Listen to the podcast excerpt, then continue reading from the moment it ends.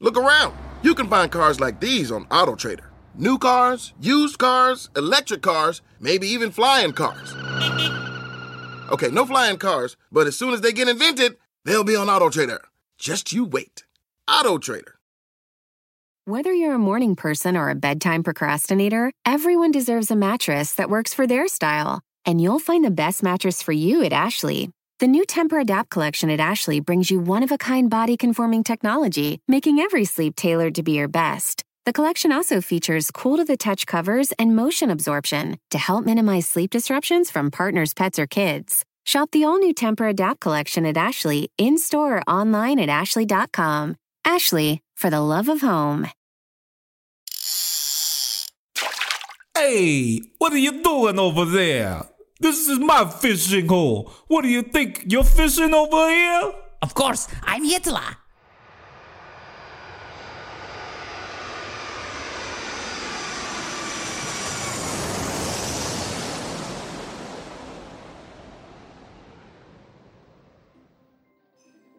Buenas noches. This is my first time in Barcelona. I'll color in for one thousand dollars. Hey, don't I know you? Changing one thousand? White chips, Roque? Hey, aren't you... I'm Hitler!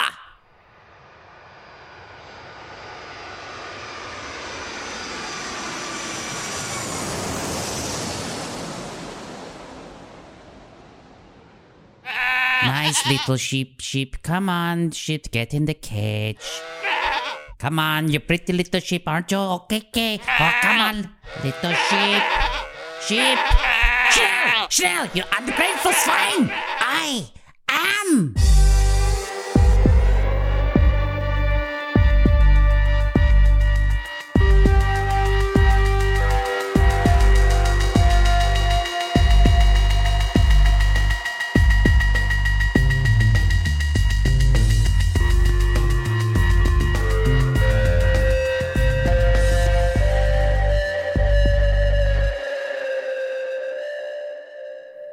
I'm not sure how German that accent was. Oh, do you think we're really trying to do the German here? Is this... Fair point. You Mugen where you should have Krugen. Welcome back to Fraudsters. I'm Zita Gasly. Justin Williams is here. Yes, that was me as Hitler. Uh, that's I, was, I typecasted myself as Hitler. Justin, what's up, man? We're doing Hitler today. It's great. I figured with, you know, November, the elections, let's distract ourselves with something even more d- distressing and anxiety-inducing like Hitler. There's no fascism on anybody's mind. Exactly. So, you know, but, you know, we know so much about this guy already, his childhood, his infancy, you know, what he likes, love affairs. He went through a painting phase. There's countless documents and interviews his staff and generals did. But the allure of Hitler is still everywhere. And a perfect example of this enduring intrigue is a set of diaries discovered in the early eighties that had supposedly been written by Hitler himself. Millions of dollars were spent procuring these fake Hitler diaries, and millions more were spent publishing them and spreading them from Europe to the United States. I mean, Justin, first-class experts in their field uh, of Nazi memorabilia, of Hitler's handwriting, all authenticated these documents. It wasn't until after they started publishing that skeptical parties did real analysis, forensic analysis and testing, and then quickly realized, oh yeah, fuck my life. These are fake. Yeah, it reminds me of, uh, in Black history, there's this thing called the Willie Lynch letter, uh, where it's a guy talking about the process of like breaking a slave, and a lot of contemporary African Americans, especially Afrocentrists, have been like, see, this is the white man's plan the whole time. But then uh, the professor Jelani Cobb read it and he's like, hey, half these words and like locations don't match uh, the early eighteen hundreds when supposedly this was written down. Uh, but yeah, it's very similar. So thing. People are doing this. This is a thing. People try to fake historical documents all the time and like rewrite history in their own way. You know, it's crazy because everyone wanted to believe, and I think that's what kind of surprises me so much. They want to know where this monster comes from. Like, is there not enough stuff in the world to to like take up your time that you're so focused on Hitler and and what his motivations were and how did he do it, and so much of that kind of obsession with someone that disgusting is what blinded these these experts and these authenticators from the blatant truth that was right in front of them. Yeah, man. They've done sort of studies on this about conspiracy theories. The more evidence that uh, conspiracy theorists are presented with, the more that they usually entrench into the conspiracy. So a good example of this would be this guy that put up an anti-gun control meme with Hitler's image on it. And it's the caption read, "The best way to conquer a nation is to disarm its populace." I let him know that, number one, there's no record of uh, Hitler ever saying those things. And then number two, you know, aside from the Nuremberg laws that made it illegal for Jews to own guns, actually what Hitler did in practice was arm millions of Germans. And uh, yeah, you know, he actually... Uh, turns out put guns in the hands of millions and millions of Germans. And the guy said, I was like, so this isn't real, right? And he said, uh, it's the response. He goes, uh, I don't care if it's real or not. It happened. It's the world we live in. But Justin, you know, when we break this story down, you're going to hear a few things. We'll have a forger. That's our main fraudster here. His mark. That's this guy, Gerd Heidemann, that you'll meet in a little bit here, and basically everyone else who got duped by the work of the fraudster. But first, I want to provide some context. Where did this story of the Hitler Diaries even come from?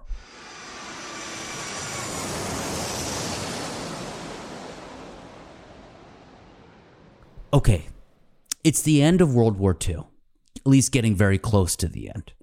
And Hitler is making his final kind of requests.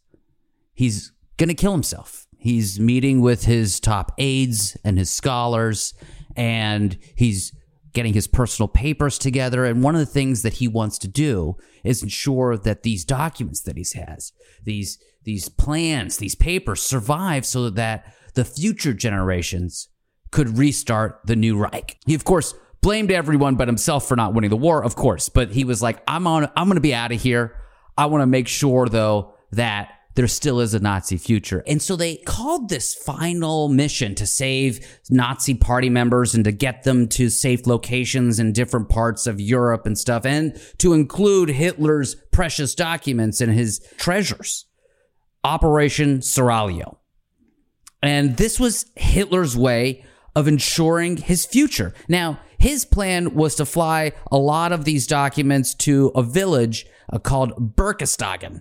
Now, Major Friedrich Gundelfinger would pilot the plane with his personal effects. However, he couldn't leave at the exact time they needed to avoid the Allies attacking. And since he left later than some of these other planes, his plane was shot down and crashed near the Czech border in West Germany. Everything presumably in that plane crash was burned. All they found in the wreckage was a single pair of Birkenstockings. I just joked on my wife.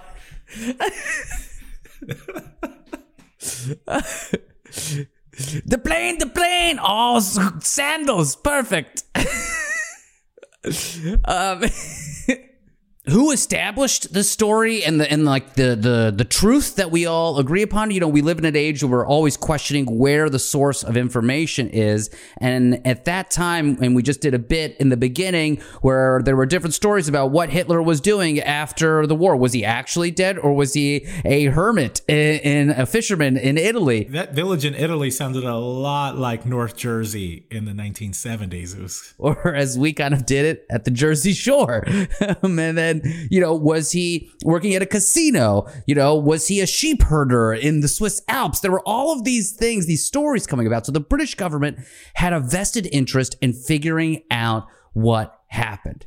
Now, they hired a British intelligence officer named Hugh Trevor Roper, a k a. Lord Dacre. Yes, Dacre, like the like the daiquiri. And, you know, I should note also, I just saw online, I think in Ireland, because they don't distinguish how much of a piece of land you have to buy to own, uh, to become a lord or a lady, any of us could become lords or ladies. So I think we should all We should all just do that. I think that makes sense, right? We should all be lords or ladies.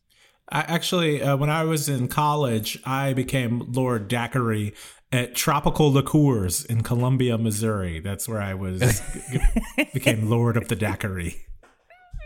I like every time you do a specific like that, our, our numbers spike in Missouri. So that's always good to see.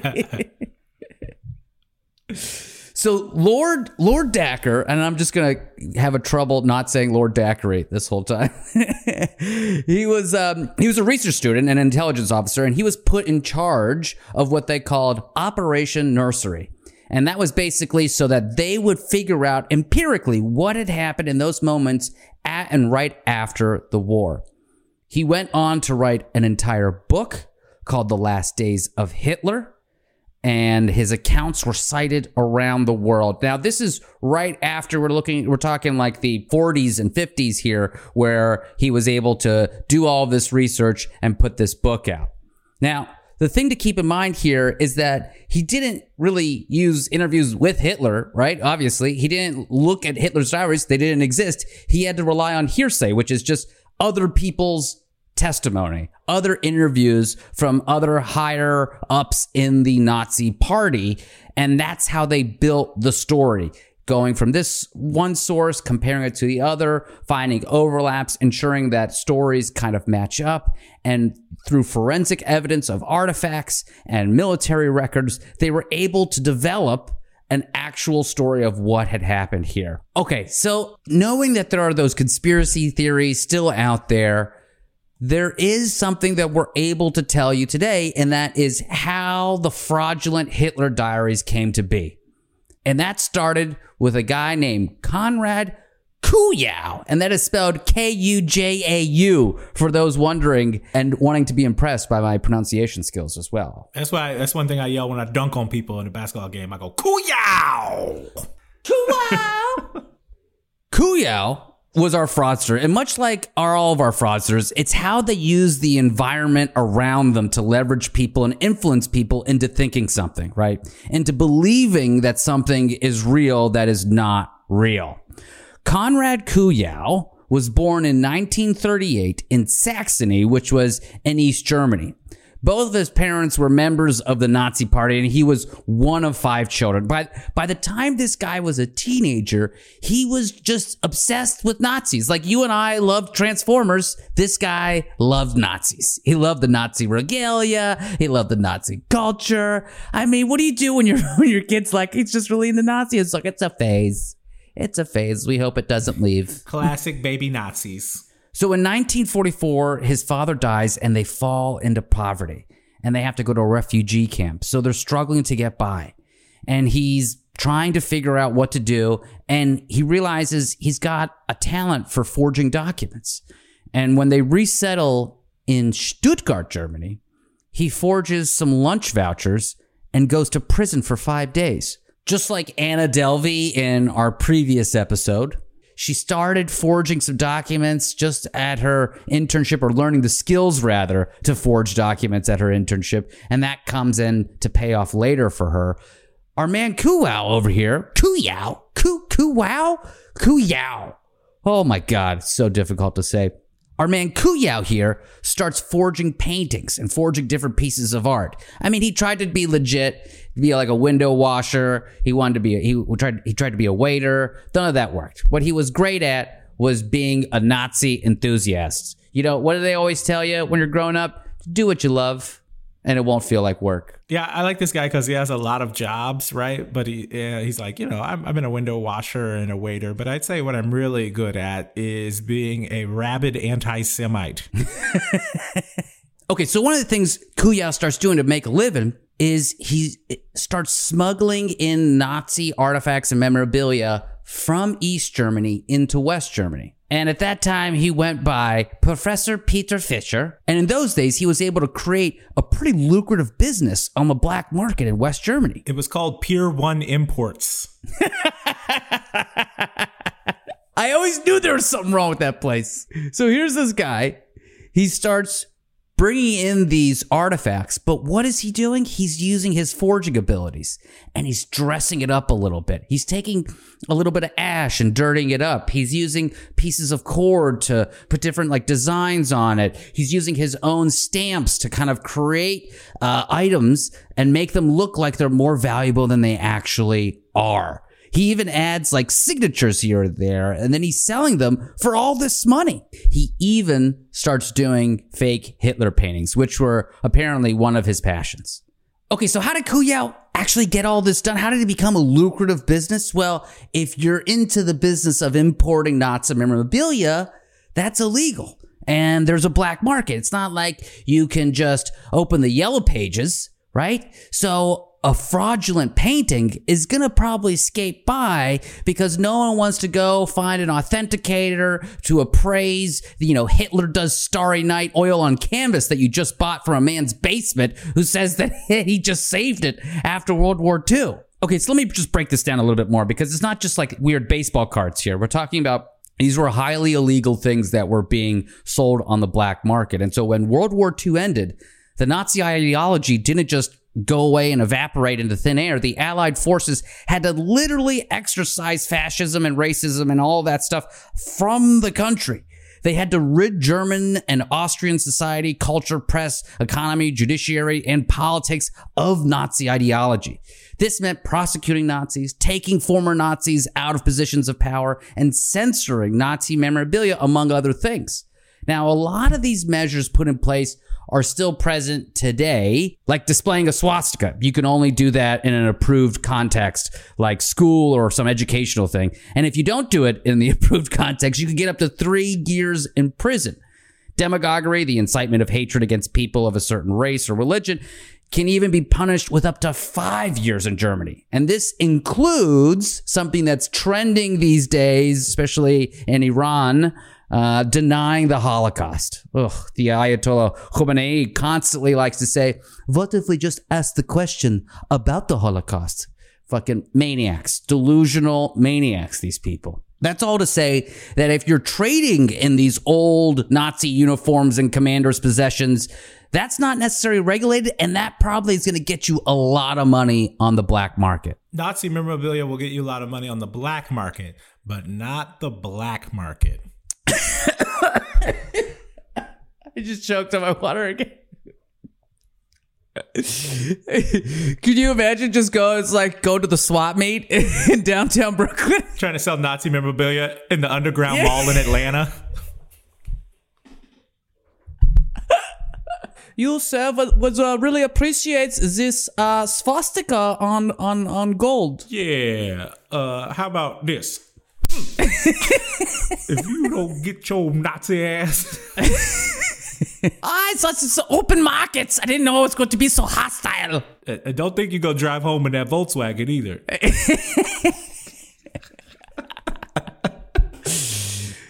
Okay, so that's Kujau.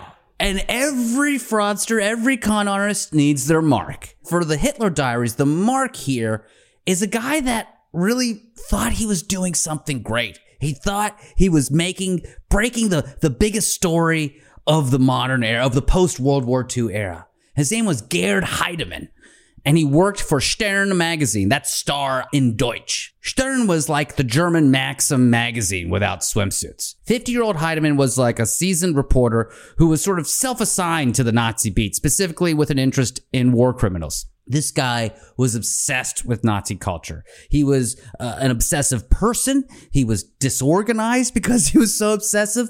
And often his editors had to take all of his raw notes and everything and just give it to someone else to write the final piece. So this guy, you get a sense for where his head's at, right? The Hitler Diaries weren't the object of his research at first. I mean, this guy in general was just looking for all kinds of Nazi cultural artifacts that he could write about. Now, he came upon an assignment about a yacht called Karen two. It belonged to a Nazi friend of Hitler named Hermann Goering, who was a high-ranking Nazi official. Now, of course, the Nazi boat is named Karen. It actually calls the police on other boats. Now, Heidemann sees this boat, the Karen two, and he's so juiced. He ends up mortgaging everything he has and buys this yacht. And he's in the yacht, and it's that classic thing where you, like, blow your wad on something so big, you're like, wait a minute, but I it costs money to upkeep a ninety-foot yacht. But he loved it so much, he started making a floating museum for Goering. And this is what fucking blew me away. This guy actually ends up marrying Goering's daughter. Can you imagine? This is like this is like like a a stalker. Uh, this is like the stalker in Bodyguard marrying Whitney Houston's kid. Doesn't make any fucking sense. I don't get it. But, you know, when it comes to the Nazis, eh, keep it all in the family, I guess. Because the next thing you know, this guy is rubbing elbows with former Nazi generals, commanders, hosting parties. He was deep in Nazi fandom. He was so obsessed, but he wasn't delusional, it seems. He knew he couldn't just keep this huge fucking boat on a journalist's salary. So he tried to sell some of the memorabilia in the boat to a collector. Now, the collector he was working with, his name was Fritz Stifel. Now, Stifel humors him a bit and buys a couple things on the boat from Heidemann, although he doesn't buy the boat himself. Can you imagine? It's like, oh, would you like would you like this uh, helmet from Nazi? Oh, sure. Um, would you like this um, spear? It's a good spear. Okay, I'll take the I'll take the spear too. Uh, please buy the boat. Would you please? Would you please buy the boat? I'm not taking the fucking boat, guy. I'm here for a couple things. I guess you could say he stifled the ultimate transaction. Yes, I suppose. I suppose so. So while these guys are doing their own bromance anti-Semitic roadshow, Stifel mentions that he has one of Hitler's diaries. Heidemann is so excited at this point. He's heard about the Hitler Diaries, but he didn't know they still or actually ever existed. He knew the plane went down, but nothing was supposedly recovered. He begs Stifel to show him, and through some coaxing, he agrees. And so Stifel takes Heidemann down to his basement, past an armored door to his personal treasure trove of Nazi memorabilia. Some man cave this guy had, right? And he shows Heidemann a large bound book with the initials A H in old English lettering on the cover. Ah. ah. Now, Stifel said that he purchased it from a man in Stuttgart who had gotten it from a relative in East Germany. Remember, specific stories. It always fools people. Stifel says there's more. There's actually twenty-six more to be exact. Heidemann is on the hook. He goes back and begins juicing his magazine that he held Hitler's actual diary. His editors look at him and they're like, you're crazy. Get the fuck out of here. Don't you have anything better to do? They don't buy into it. In fact, they actually told him to stop. And that's going to come in really funnily much later when we get to it. But that wasn't going to stop Heidemann. He goes directly to the publisher, to the guy who was in charge of the parent company of Stern magazine, and got his blessing plus two hundred thousand German marks. That's more than two hundred thirty thousand dollars in today's dollars, by the way, as a budget to procure these diaries. So here we are. Heidemann is on the hook. He sees the Hitler diary. He held it in his hand. He's got a relationship with the Nazi community. He feels like he's rubbed elbows with the right people. He meets the right collector through this community. He holds the diary in his hands. And now he even has permission to go find the rest of these diaries from the parent company of his magazine. This has got to be exciting for him. And he pulls out all the stops to find out who was that original owner in Stuttgart that Stifel was talking about. He leverages that community. He talks to the Nazi uh, friends that he made at these parties. He talks to his wife's family members. All of these people are going to help him find the owner. To really get this guy out of the shadows, he starts offering two million marks, it's about six hundred thousand dollars, for the diaries. And that is how Heidemann eventually meets Kujau.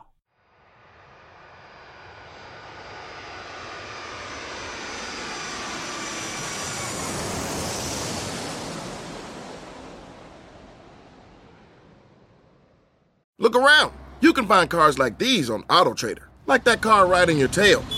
Or if you're tailgating right now, all those cars doubling as kitchens and living rooms are on AutoTrader too. Are you working out and listening to this ad at the same time? Well, multitasking pro, cars like the ones in the gym parking lot are for sale on AutoTrader. New cars, used cars, electric cars, maybe even flying cars. Okay, no flying cars, but as soon as they get invented, they'll be on AutoTrader. Just you wait. AutoTrader.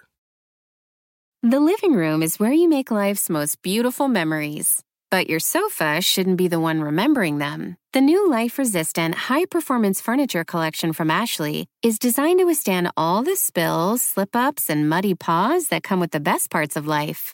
Ashley high-performance sofas and recliners are soft, on-trend, and easy to clean. Shop the high-performance furniture in-store or online at ashley dot com. Ashley, for the love of home.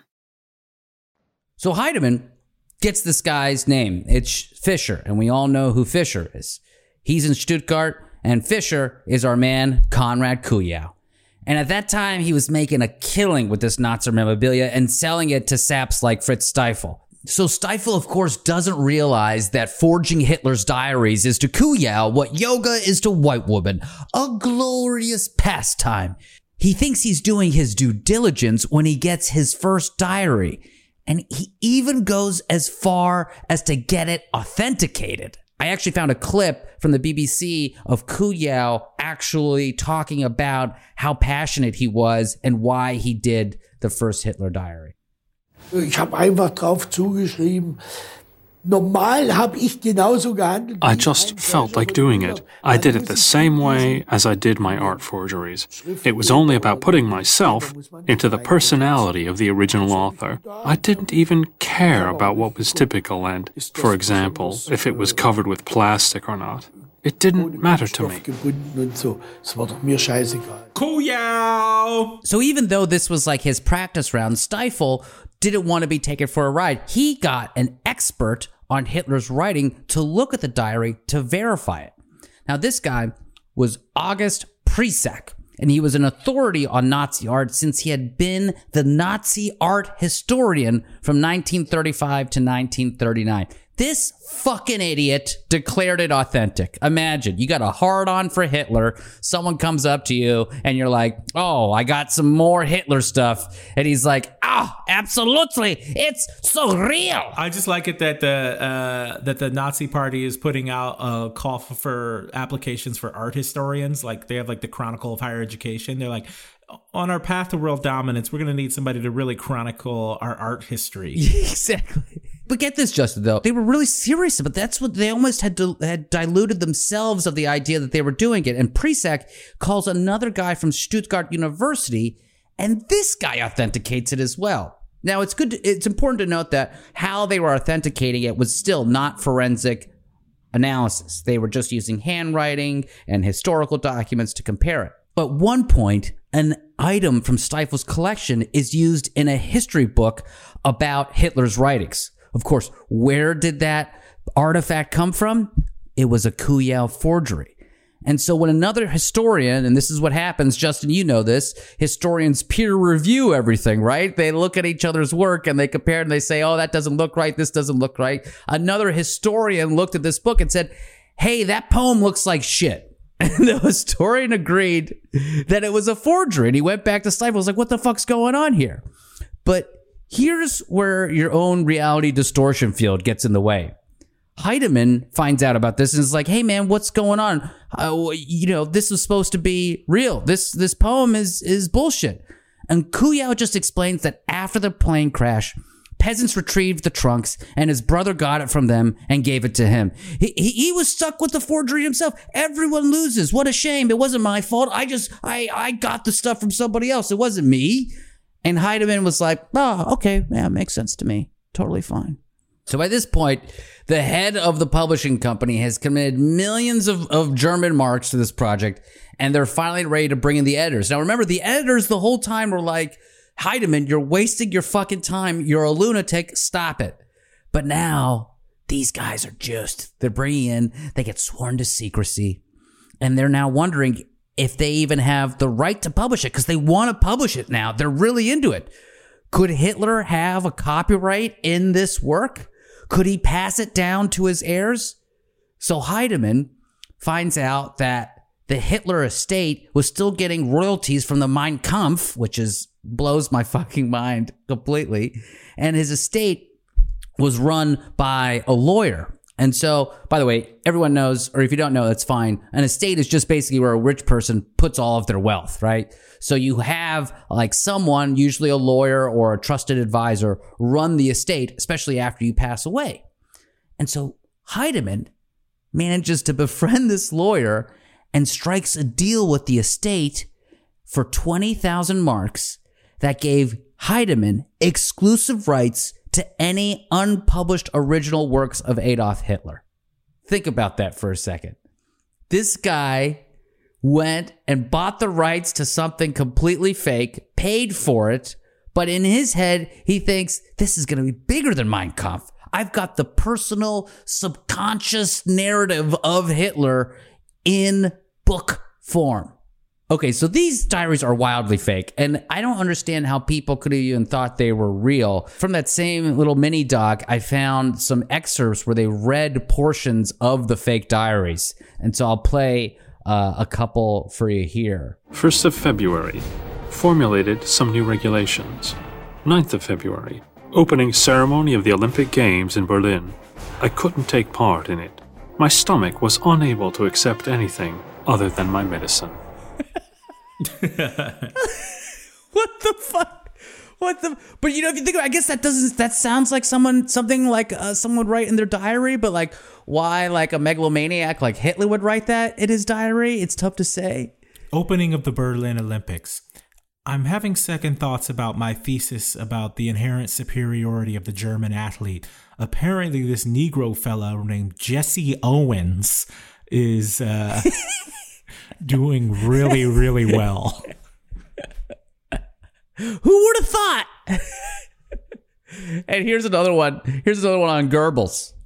Little Goebbels was chasing after the skirts today. Tomorrow I'll make a regulation that I won't tolerate any more affairs in the life of my close colleagues and leading individuals of the party. Uh, Classic Goebbels, Goebbling on these ladies. Classic. Classic Goebbels. Goebbels, you know, Goebbels had game. You know, he goes, girl, let me spit some propaganda at you. Oh, my God. So here we are. Heidemann has these exclusive rights to all these hilariously written diaries that are not from Hitler, that Kujau has written himself, and that Heidemann thinks are authentic. And now the next step, this just keeps escalating. Stern Publishing is ready to start flexing and planning the release of these. They want to make a big splash, and they want to syndicate the publication to other magazines. And now that just means they'll send the story and have it printed in other places like the New York Times or Newsweek or any place like that. Ebony, Jet, Essence, you know. The typical places you would you would publish Hitler's diaries. But here's here's the crazy thing. To do a deal like this, you still have to authenticate the documents. Every side had to authenticate the documents. Okay, here's something to keep in mind about how this authentication process really started to snowball. When they were, all these historians were coming in and looking at the handwriting documents, the Stern Publishing people gave just a few pages to uh, the authenticators to look at. And these authenticators used actual previously authenticated documents to compare and contrast. Of course, right? That makes a lot of sense. You got to make sure that something is real. You compare it to something you know is real. The the pre-authenticated documents that they were using to authenticate the Hitler diaries were forgeries from Kujau. Kujau had gotten into the pre-authenticated stuff to the point where all the historians are like, oh, yeah, yeah, we'll just compare it to these things. These Kujau was in. He accepted the entire fucking process. I mean, it got to the point where our boy, Trevor Roper, Lord Dacre, the premier Hitler expert himself, now comes in and evaluates it based on the handwriting and other reference documents. Now, he was a little skeptical at first, but he gets excited. And he says, this is it. These are authentic. And the Stern magazine obviously wanted to like get him to do a quote about it. And they got, they had to like negotiate a quote that they could publish in their magazine about the diaries of what Lord Dacre was saying. And they settled on this. the most important historical discovery of the decade and a scoop of Watergate proportions. Because at that time, Watergate was it, man. This is bigger than Watergate. Can you imagine? This is bigger than a sitting president. We have uh, Hitler's thoughts about his lunch exactly. in nineteen thirty-four. Exactly.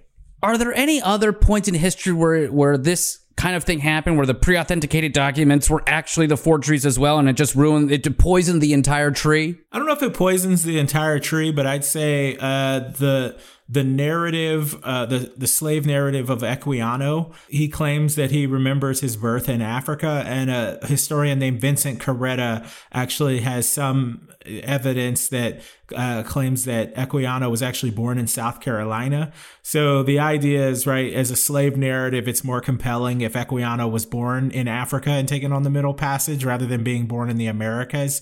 So that would be an example of how people maybe are more willing to, it was purposely altered uh, because the story, it made the story more compelling. So that'd be an example of a, a historical story that was purposely altered so it could make the overall narrative more compelling. I mean, and that's That's kind of what these guys were doing. They they were uh, addicted to this narrative that these diaries existed. So the publishers in this case, the people who wanted to syndicate this, there were two big competitors for Hitler's Diaries, for the publishing rights to Hitler's Diaries, and that was the Sunday Times and Newsweek. Oh, and by the way, the Sunday Times, who owns the Sunday Times? Rupert fucking Murdoch. So it's a head-to-head, and they are slanging experts at this thing to see who's going to call it authentic, make sure that this big investment they're going to make is real. Murdoch and the Sunday Times had hired Roper, Lord Dacre, whose book is the definitive work on the end of Hitler's life. I mean, Newsweek sends this University of North Carolina guy, Gerhard Weinberg, who was born a German Jew, and Weinberg had actually fled Nazi Germany when he was twelve, and went on to become one of the most foremost scholars on the Third Reich and Nazi monumental history. Look around. You can find cars like these on AutoTrader, like that car right in your tail. Or if you're tailgating right now, all those cars doubling as kitchens and living rooms are on AutoTrader too. Are you working out and listening to this ad at the same time? Well, multitasking pro, cars like the ones in the gym parking lot are for sale on AutoTrader. New cars, used cars, electric cars, maybe even flying cars. Okay, no flying cars, but as soon as they get invented, they'll be on AutoTrader. Just you wait. AutoTrader. Whether you're a morning person or a bedtime procrastinator, everyone deserves a mattress that works for their style. And you'll find the best mattress for you at Ashley. The new Tempur-Adapt collection at Ashley brings you one-of-a-kind body-conforming technology, making every sleep tailored to be your best. The collection also features cool-to-the-touch covers and motion absorption to help minimize sleep disruptions from partners, pets, or kids. Shop the all-new Tempur-Adapt collection at Ashley in-store or online at ashley dot com. Ashley, for the love of home. So Gerhard comes in, and he's very skeptical. He can't get a good sense from some of the documents. He's like, I don't I don't see the writing. It doesn't make sense. The, the handwriting, it, it's not right. But it was one passage out of Hitler's diary that turned him, which is, I don't understand how this possibly could have worked. But here's the passage. It was about Hitler meeting Britain's Neville Chamberlain. And Hitler, in his diaries, had praise for Chamberlain as a negotiator, something that Weinberg firmly believed. Talk about self-fulfilling prophecy here. That, coupled with Hitler signing every one of the diary pages at the bottom, convinced Weinberg that the diaries were authentic. He said, no one in their right mind would attempt to forge Hitler's signature hundreds of times and think they'd get away with it by fooling experts like me, sir. Yeah, it's hilarious. It's the classic Fraudster technique of putting so much information out there that people don't scrutinize it. Yeah, if you just like, this is too absurd. Who would possibly do something like this? It was the scale of the forgery that put this guy over the edge. He couldn't do it. So now both Newsweek and Murdoch were satisfied. And what's great here is that the publishers at Stern, the editors even, were all on board. Everyone would buy into this. I mean, Heidemann must be just on cloud nine. None of them, though, to this point, okay, had done any forensic analysis. Now, I get it. It's a long time ago. It's like the, you know, the early eighties. You may not have forensics. It's not like C S I Miami was on five nights a week, okay? Like, this is a thing. But still, I mean, millions of dollars, Hitler's Diaries. You can't get a scientist involved. Later, when asked about the vetting process of the diaries, one of the editors-in-chief at, at Stern, Peter Koch, yes, that's how you say it, said when that when the magazine vetted his, the diaries, he didn't actually know what scientific methods had been used to do so. They didn't tell us, he said. He said the crime lab didn't do ink tests because we were told that ink tests would prove nothing. It's too easy to make ink seem old. And we actually have a quick clip of Peter talking about this as well from the B B C. Can we play a clip of uh, the Koch, please? Coming up. Coming up. Koch's coming up. We showed it to many experts in handwriting and historical experts, and they all were convinced, totally convinced, that's genuine. There were no doubts at all. That wasn't quite true. There were some doubts. Just to be clear, it is Koch, not Koch. They say Koch in the B B C thing. They say Koch. They say Koch? Yes. Yeah, I mean, follow your bliss, but... Thank you, Hazel. Peter Koch. All right, we got to do this. Germany's going to be really pissed at us for butchering all of these names. Uh, but thank you, Hazel, for that. Who do you think's the the uh, more reputable expert? Uh, Peter Koch or um, Dick Wang? You guys were trying to broaden our listenership, not pigeonhole ourselves to just the teenage demographic. I'm cutting all of this and edit. Oh, boy. We're a highbrow kind of show here. Raw and uncircumcised comedy on Fraudsters. Oh, my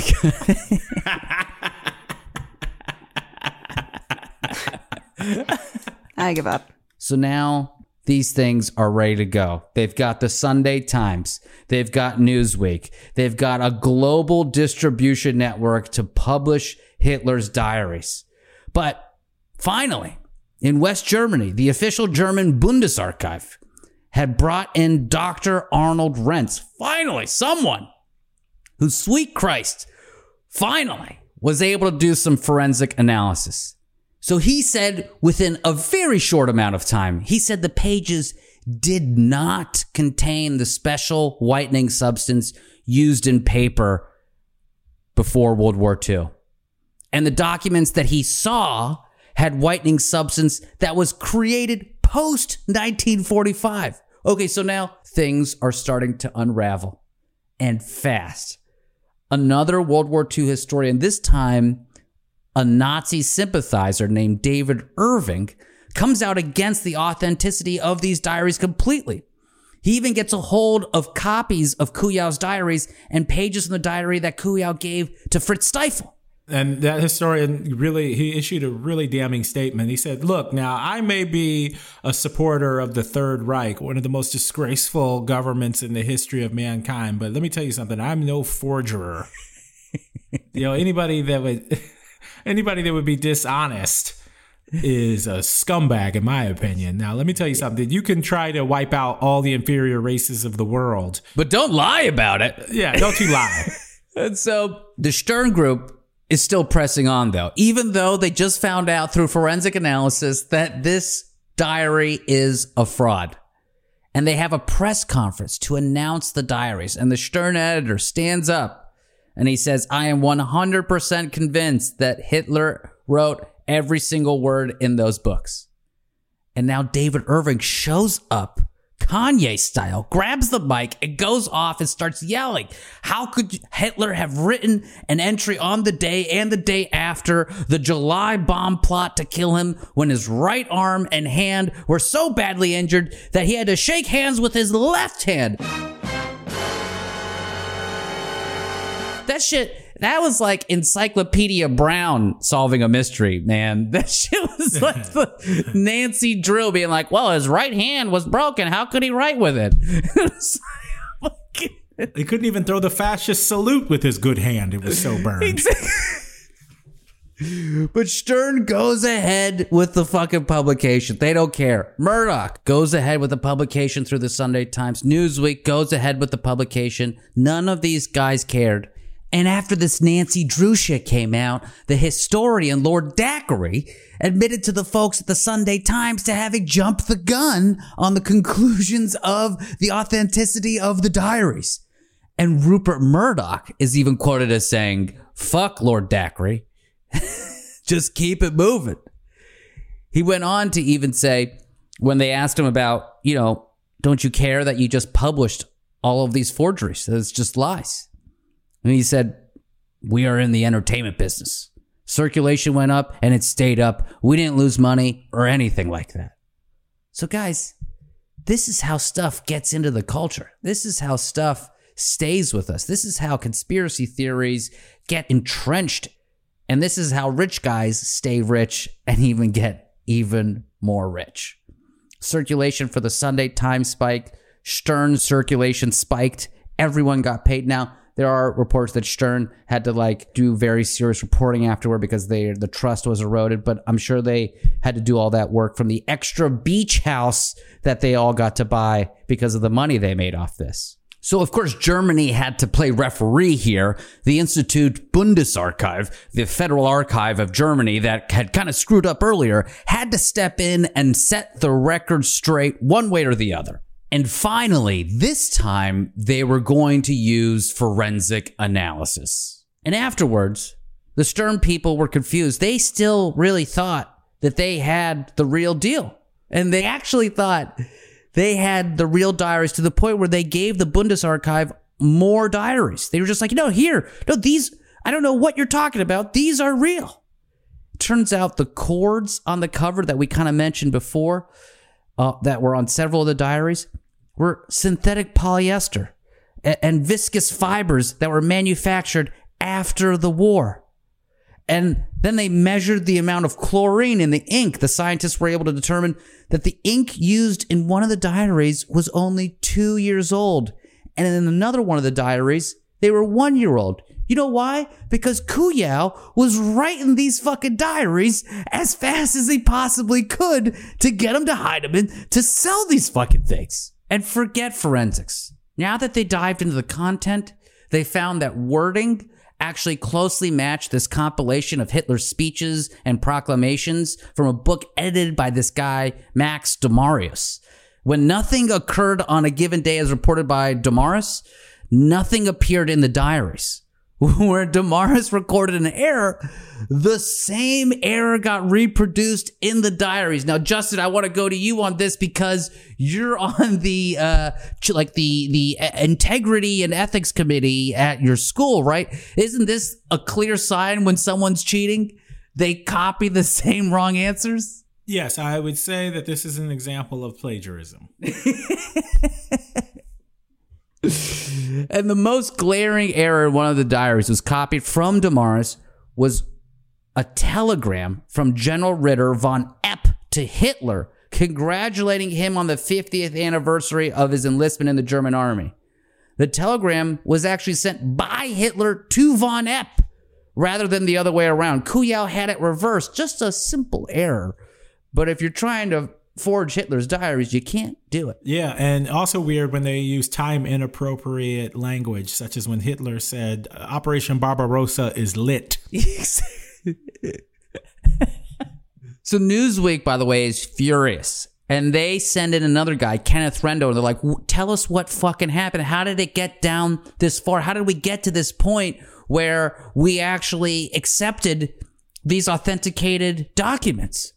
First, Kenneth does some chemical tests and they fail. He does three different tests. They all fail. And he goes back to the original authentication that they did at the Bundesarchiv way back at the beginning. Remember, they used Kujau's forged documents to authenticate the Hitler diaries. This guy, Kenneth Rendell, got in there and he was able to actually say, hey, guys, you were fucked from the beginning. The documents you used were all forgeries. And that is how that fucking happened. That's how a little forgery can grow into this international forgery in just a few little moments. You know, it's post-World War Two, and Germany is doing what it can to recover from this atrocity that they hosted in their country. And I can only imagine what it does to the psyche of a society or of a country when they get they all get fooled by something like this. I guess they also it must also bring out the fact that there are still so many people that sympathize with the way things used to be there. What do you think? So it's funny because this coincides with a lot of the momentum growing for talking about the Holocaust. So there's kind of a couple things to consider. Uh, one of them, ironically, is this weird detour where in the United States, we made a mini-series called Holocaust, which had Meryl Streep and James Woods in it, uh, where it caused a debate about the Holocaust in Germany. And uh, historians responded to this. There was a lot of like historical talk about the nature of the Holocaust. And then Germans had to deal with that in that way. And then it was also with German reunification happening from eighty-nine to ninety. How did you, uh, how would you work those things in the national curriculum? How do you reconcile narratives of Nazi Germany that were being taught in East Germany? And how was it being taught in West Germany? So it's right in the period where there's all this interest in World War Two and Holocaust memory, which eventually is going to lead to, we're going to take kids to Holocaust sites, uh, and we're going to have it as a mandatory part of the curriculum for, I think, like tenth and twelfth graders.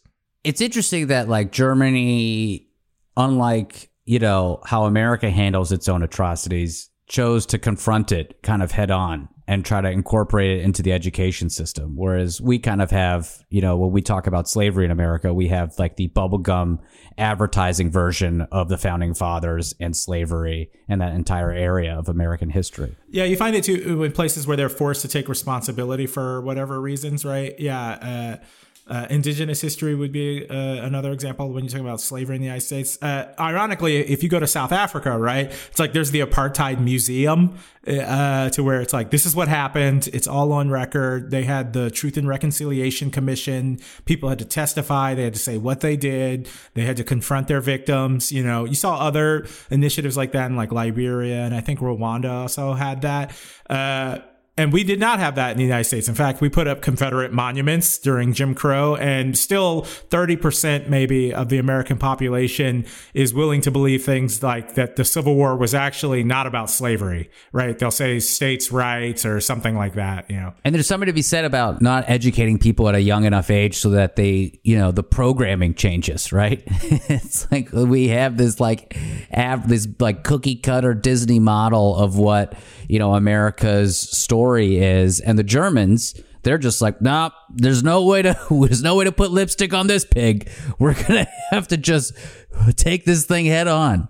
Well, the good thing is there was a historian that put out a book called Hitler's Willing Executioners, right, that talked about how everyday Germans participated in the Holocaust in ways that allow that, that didn't allow people to avoid the responsibility the way we do in the United States. Like we have kind of the Remember the Titans like version of racism where it's just like three really mean racist people yelling.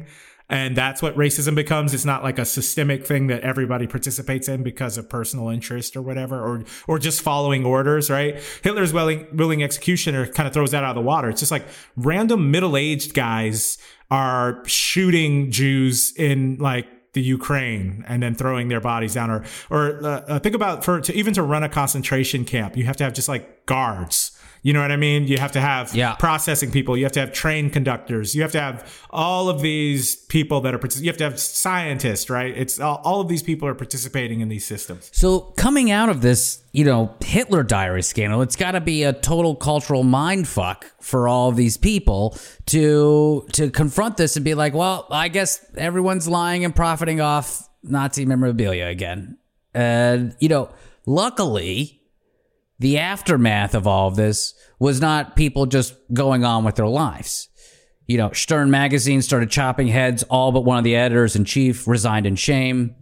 And both uh, Heidemann and Kujau ended up in prison. But what's funny, though, is that Heidemann looks like an ass because he's the mark. He insists that these were real. He says he was deceived by Kujau. But get this, you know, Heidemann was paying to get these diaries. You know, he had he had spent nine million marks that Stern gave him to get the diaries, but Kujau says he only got three million. And so Heidemann pocketed the six million. So like any good mark, they're not completely absolved. They are guilty and brought in by their own greed. And, you know, some people today still believe that it was like an American C I A plot to do this. Some claim that that they the diaries are still real. Some said the East Germans made them to like reignite the excitement for the neo-Nazis. You know, some say that some said that the East Germans made them to reignite, reignite the excitement for the neo-Nazi groups. But at the end of the day, Heidemann got four years and eight months because he didn't admit that he was a liar. Kujau only got four years and six months. And you'd think that Heidemann got hosed in this situation, but during the trial, Kujau couldn't keep his mouth shut. And at first, people loved it. He was like this guy that just was out and about, talking, saying all this stuff. People wanted to get copies of his forged paintings uh, uh, that were Hitler forgeries. He was a cult icon, a little popular guy within Germany at that time. But while he was in prison, he complained about the cords that were on the diary and that Heidemann screwed up. Heidemann put those cords on there and that Kujau, he he would have never been so stupid. I would have never been so stupid to use those, those s- synthetic polyester cords. Well, genius. Fritz Stifel comes back and shows the diary and it actually has the cords that Kujau gave him. That never went to Heinemann. Those cords are what got Heidemann out of prison within four months. Heidemann ended up not having the best of. When it was revealed, he was formerly a member of the Stasi, the notorious East German secret police. Kujau, still a Nazi sympathizer, runs for mayor of Stuttgart years later and loses, of course. Just this story is insane, man. And like, it's so different than the stuff that we've been doing already with like the kind of like hard financial crimes and stuff, that a fraud of this scale, it kind of gets into the bones of society. Like the story of these Hitler diaries is with us now forever. Part of me wishes I could say that this is the only Nazi episode that we're going to be doing, but next week we are actually going to take this a step further and talk about something more into the occult side of things. Still a fraud and still a fraudster, but it's around the spear of destiny. And one of the things that's going to distinguish both of these is that in this case, you know, people went to prison. In next week, nobody went to prison, and a guy just wrote a fake book and ended up getting somewhat popular on it. And remember, all of our other cases here, some of them did go to prison. Some of them didn't go to prison. A lot of times fraudsters are able to get away. So it's really nice to see a little bit of justice being served. So come back next week. We're going to have a very special guest join us. I think you're going to like him. It's Heinrich Himmler. Yeah. So come back next week for more slightly uncomfortable Nazi jokes, a special guest that I know you all will love. And as always, thank you, Hazel Bryan, our wonderful producer. Thank you, Marie Anderson, our amazing editor. Justin at gmail dot com. I'm at Cena Now. Justin, any parting thoughts? No, don't leave my email address on there. No. The, the, uh, Justin Williams Comedy dot com. Justin Williams. They can contact me through the anonymous contact form. Not that, don't give my email. Okay, we're going to bleep the email. Mm. All right, guys, this has been a production of Last Podcast Network and Zero Cool Media. We'll see you next time.